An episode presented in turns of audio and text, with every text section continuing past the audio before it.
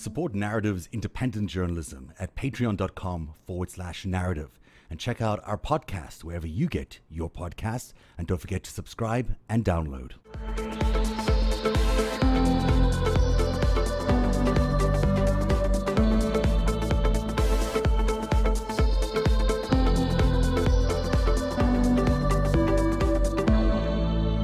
You can also look at what they've done with Roger Stone and you know this you know, unbelievable um, you know letting him off his sentence that uh, President Trump did, um, and then on top of that, uh, you've got what happened with Michael Flynn.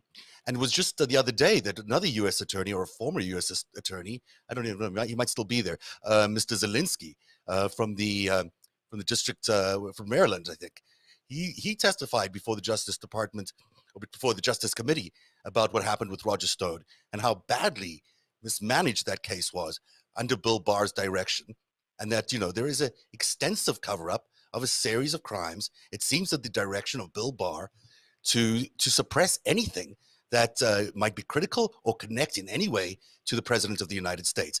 And Epstein is a very similar case, um, if not a exact example of what that looks like. Well, let me help you with the linkage. I worked for Roger Stone at the time of the WikiLeaks crimes. You worked and for Roger, Roger, Stone at the time of the WikiLeaks crimes. Yes, As... I was. I was part of the super PACs supporting Donald Trump for the White House race in 2016. He announced in 2015. And I worked one to one with Roger Stone. I understood what he was doing. I provided opinions to him from qualified law firms in Washington, D.C., explaining that the reason for their investigation of Roger Stone was that the content was not media content, it was stolen content. And I stepped down and stepped back from that race after I explained to them in Trump Tower that Paul Manafort was a party to taking those many millions of dollars that was first appearing in the media. I was the one that looked into Paul Manafort and reported back to Trump Tower that the Republicans had confirmed that Paul Manafort took those millions of dollars into his accounts were the basis of his problem, one of the counts, and Roger Stone had a bigger basis for his problems because of the WikiLeaks and all that was said incorrectly. If he would have shut up, Roger Stone, he would have never been arrested. He would have never been indicted. You just actually broke a lot of news. To shut up.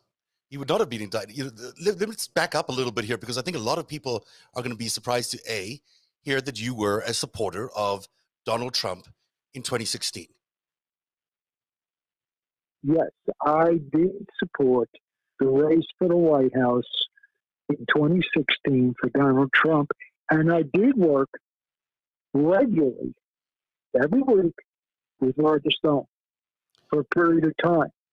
And I did know what Roger Stone was doing. And I did tell him that I would have to step back because I couldn't be involved in what he was doing. Which is a very uh, good thing to have done. And you were working as part of the PAC. So you weren't working for the campaign, but you were working for a political action committee. Um, and you were uh, allied to Roger Stone and, uh, and to Donald Trump to try get him elected. And then when Roger Stone reveals to you that he's going to try and do some of this WikiLeaks stuff, you know, trying to get all these memos, these emails um, through WikiLeaks, you decided that that was too much. That was a bridge too far, and you broke ranks and you broke away from the pack. Is that correct? Yes.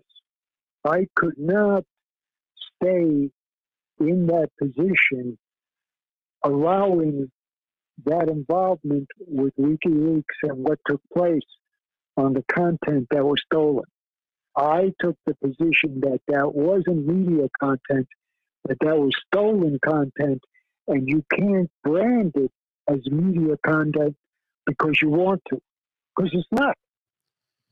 It was A lot of people a lot of people are going to be saying, how, why, why should we believe you, Steve? Why should we believe you that, you know, here you are in, in actual alliance with, with people like Roger Stone and Donald Trump and Manafort? Well, not in Manafort because you reported about Manafort, but why should we believe you that you were the only person of conscience in this, uh, in this whole uh, group of, you know, basic criminals?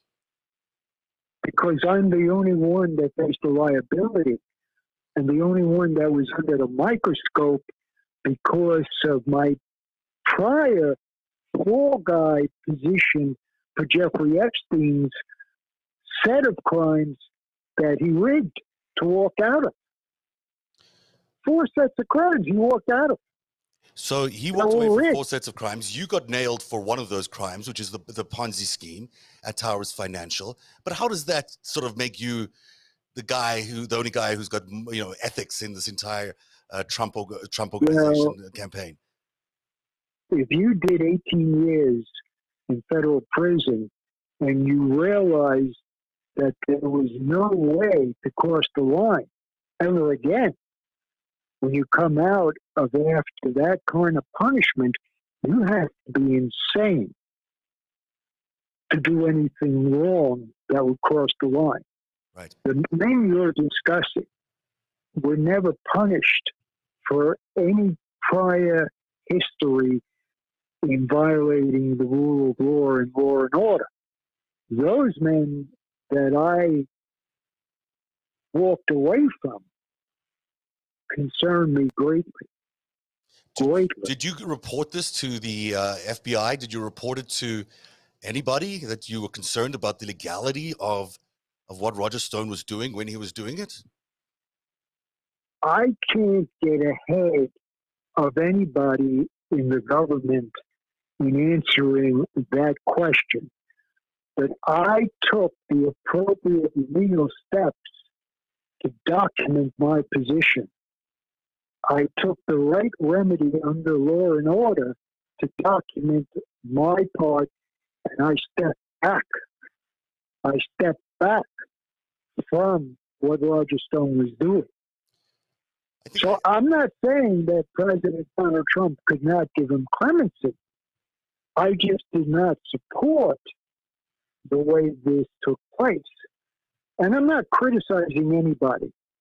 I just didn't want to be on the team, the A team in the super PACs that were going over the line. I just didn't want to why be there. not criticize them? Why, I- why not criticize them now? I mean, why, what's holding you back from saying these guys broke the law? Well, um, the jury decided what Roger Stone did under law and order. The jury decided what Paul Manafort did under law and order. These men have seen the justice system, the due process take place, and it worked against them effectively. So why am I asked or why would I be asked to be the due process? I'm a person that stepped back from this. I reported it to my lawyers and to others, and I stepped back from this. That's what I should have done, and that's what any voter or member of the public should do. Report it. Report it right away. And I did the appropriate remedy to reporting this. It's a good thing you I'm did because it. you know this is a significant crime and probably the most significant crimes that took place in 2016 that has set up this uh, this uh, this presidency and uh, this attack on democracy. Do you support uh, Trump today?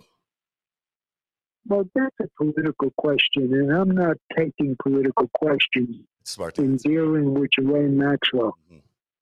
I support America today, and I support the law and order platform that President Donald Trump focused on today. You do. You And support the this is president's a- law and order platform. Well, I support that the police unions and associations around America endorse them. I, I don't want to go into this whole conversation because it's going to take us down a whole different path. But I can't, you know, I just can't agree with you on that in any way because I. I want go ahead. I, I want law and order. Mm-hmm. And the Ghislaine Maxwell case is the first test for law and order. that we're going to see at this high profile next that's going to affect the election. I want law and order. If President Trump wants law and order, I want law and order in the Ghislaine Maxwell case for everybody involved. I think there's a real distinction between the, the, the Ghislaine case and uh, and the police unions, which have played a very difficult role in cities around this country, um, in in you know creating a whole different power structure that is polluting um, the criminal justice system, that is creating a lot of co- um, corruption and discrimination, and that people are just ultimately fed up about. You know, the uh, normal average day people are are really depressed about the, the state of their policing in their cities. And a large chunk of that ultimately uh, falls at the feet of these police union, which have sort of taken an outsized, powerful role in in combating um, in combat in combating crime. So I'm going to leave that aside because that's not what today's about.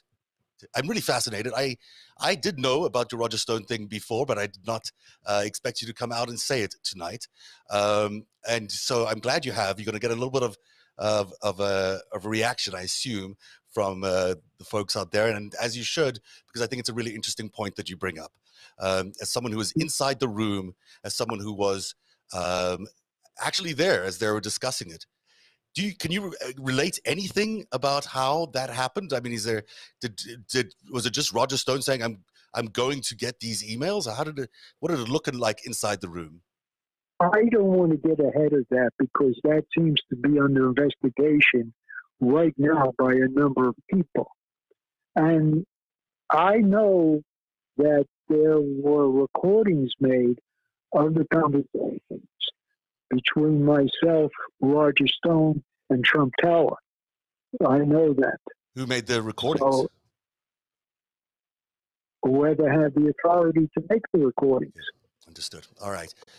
All right, uh, terrific stuff for uh, for understanding who you are, because I think a lot of people don't understand uh, the, the journey you've had. That you've come through 18 years in prison, that you've uh, landed up still being friends in the with the same people uh, that uh, some of whom helped you go get to prison. You know, it's it seems to be always surprising that you wanted to remain close to people like Trump, even though you knew he was close to Epstein. Well, I wouldn't call the word friends. I would call that I have 33 years now, as of today, involvement in the Jeffrey Epstein case, and I'm a fall guy for the Jeffrey Epstein case, someone that was involved with the crimes, and I want to repent and set the record clear.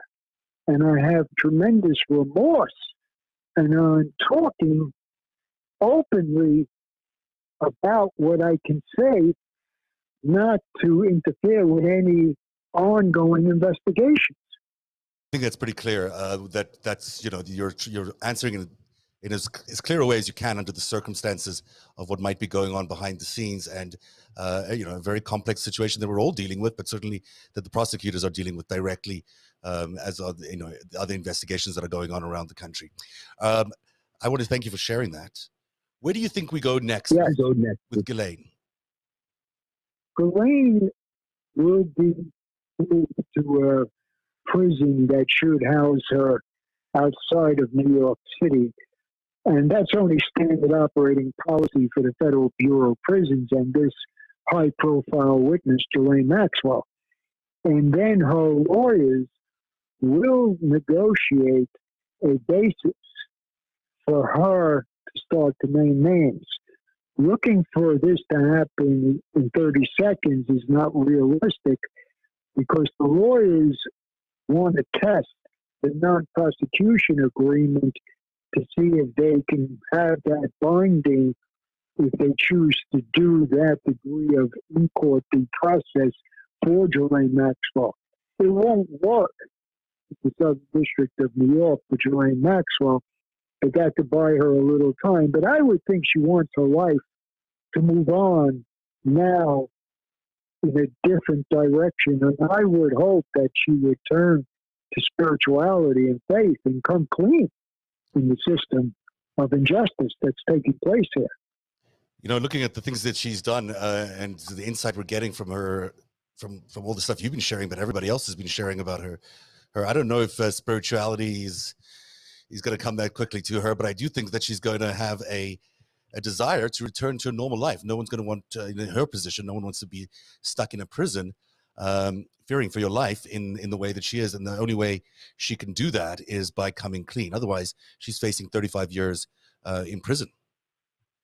That's for the first group of crimes. Yeah. That doesn't even go near the second group of crimes. There's much more Right. that she hasn't been charged with yet. Much more. And, they didn't touch the surface yet on the crimes. And this is the thing to underline from tonight is that there are so many financial crimes that we have not yet even begun to talk about um, that really are massive in scale that that dwarf anything that you can think of in the past. You know you can think of the crime that you were involved in as as being one of the biggest ponzi schemes ever and we, these things are even bigger than that um, so we're talking about billions and billions of dollars uh, being taken out of the economy potentially um, and laundered into the economy and that's uh, and that's going to be an interesting thing to to watch. Uh, it's remarkable that you were in the room for both Epstein and for Roger Stone. Um, what do you think is going to be? Uh, do, so let me ask a question that's actually just showed up on the uh, on the Twitter feed here. Um, what do you know about this spouse, this Mr. John? Uh, what's his name? I lost his name now. It'll come to me in a second. But she suddenly was married in 1993 um, for it has been married since, I believe, or it appears she was. Um, what what do you make of the spouse? We're going to have to see what develops in that story because today is the first day of that coming to light. And instead of me giving you a comment on the first day, I want to see where this is going Mm. because it's evident he hasn't been brought forward before. So there's a reason he was not brought forward before today. It certainly does So seem like they're hiding something. It's been another fascinating hour with you, Steve. I always uh, enjoy sitting down with you and hearing your story. Uh, and a big bombshell tonight around Roger Stone that I think is going to get people talking. But the focus as well tonight has been about the the additional crimes that are coming down, uh, likely uh, around Ghislaine Maxwell, the financial crimes, the crimes that seem to dwarf uh, all these others that have already been uh, come to light, and those ones are in themselves already serious. Thanks very much for joining us tonight on, on yeah. Narativ. Billions of dollars is what we talked about tonight. Thank you, Zev. Support Narativ's independent journalism at patreon.com forward slash narativ and check out our podcast wherever you get your podcasts. And don't forget to subscribe and download.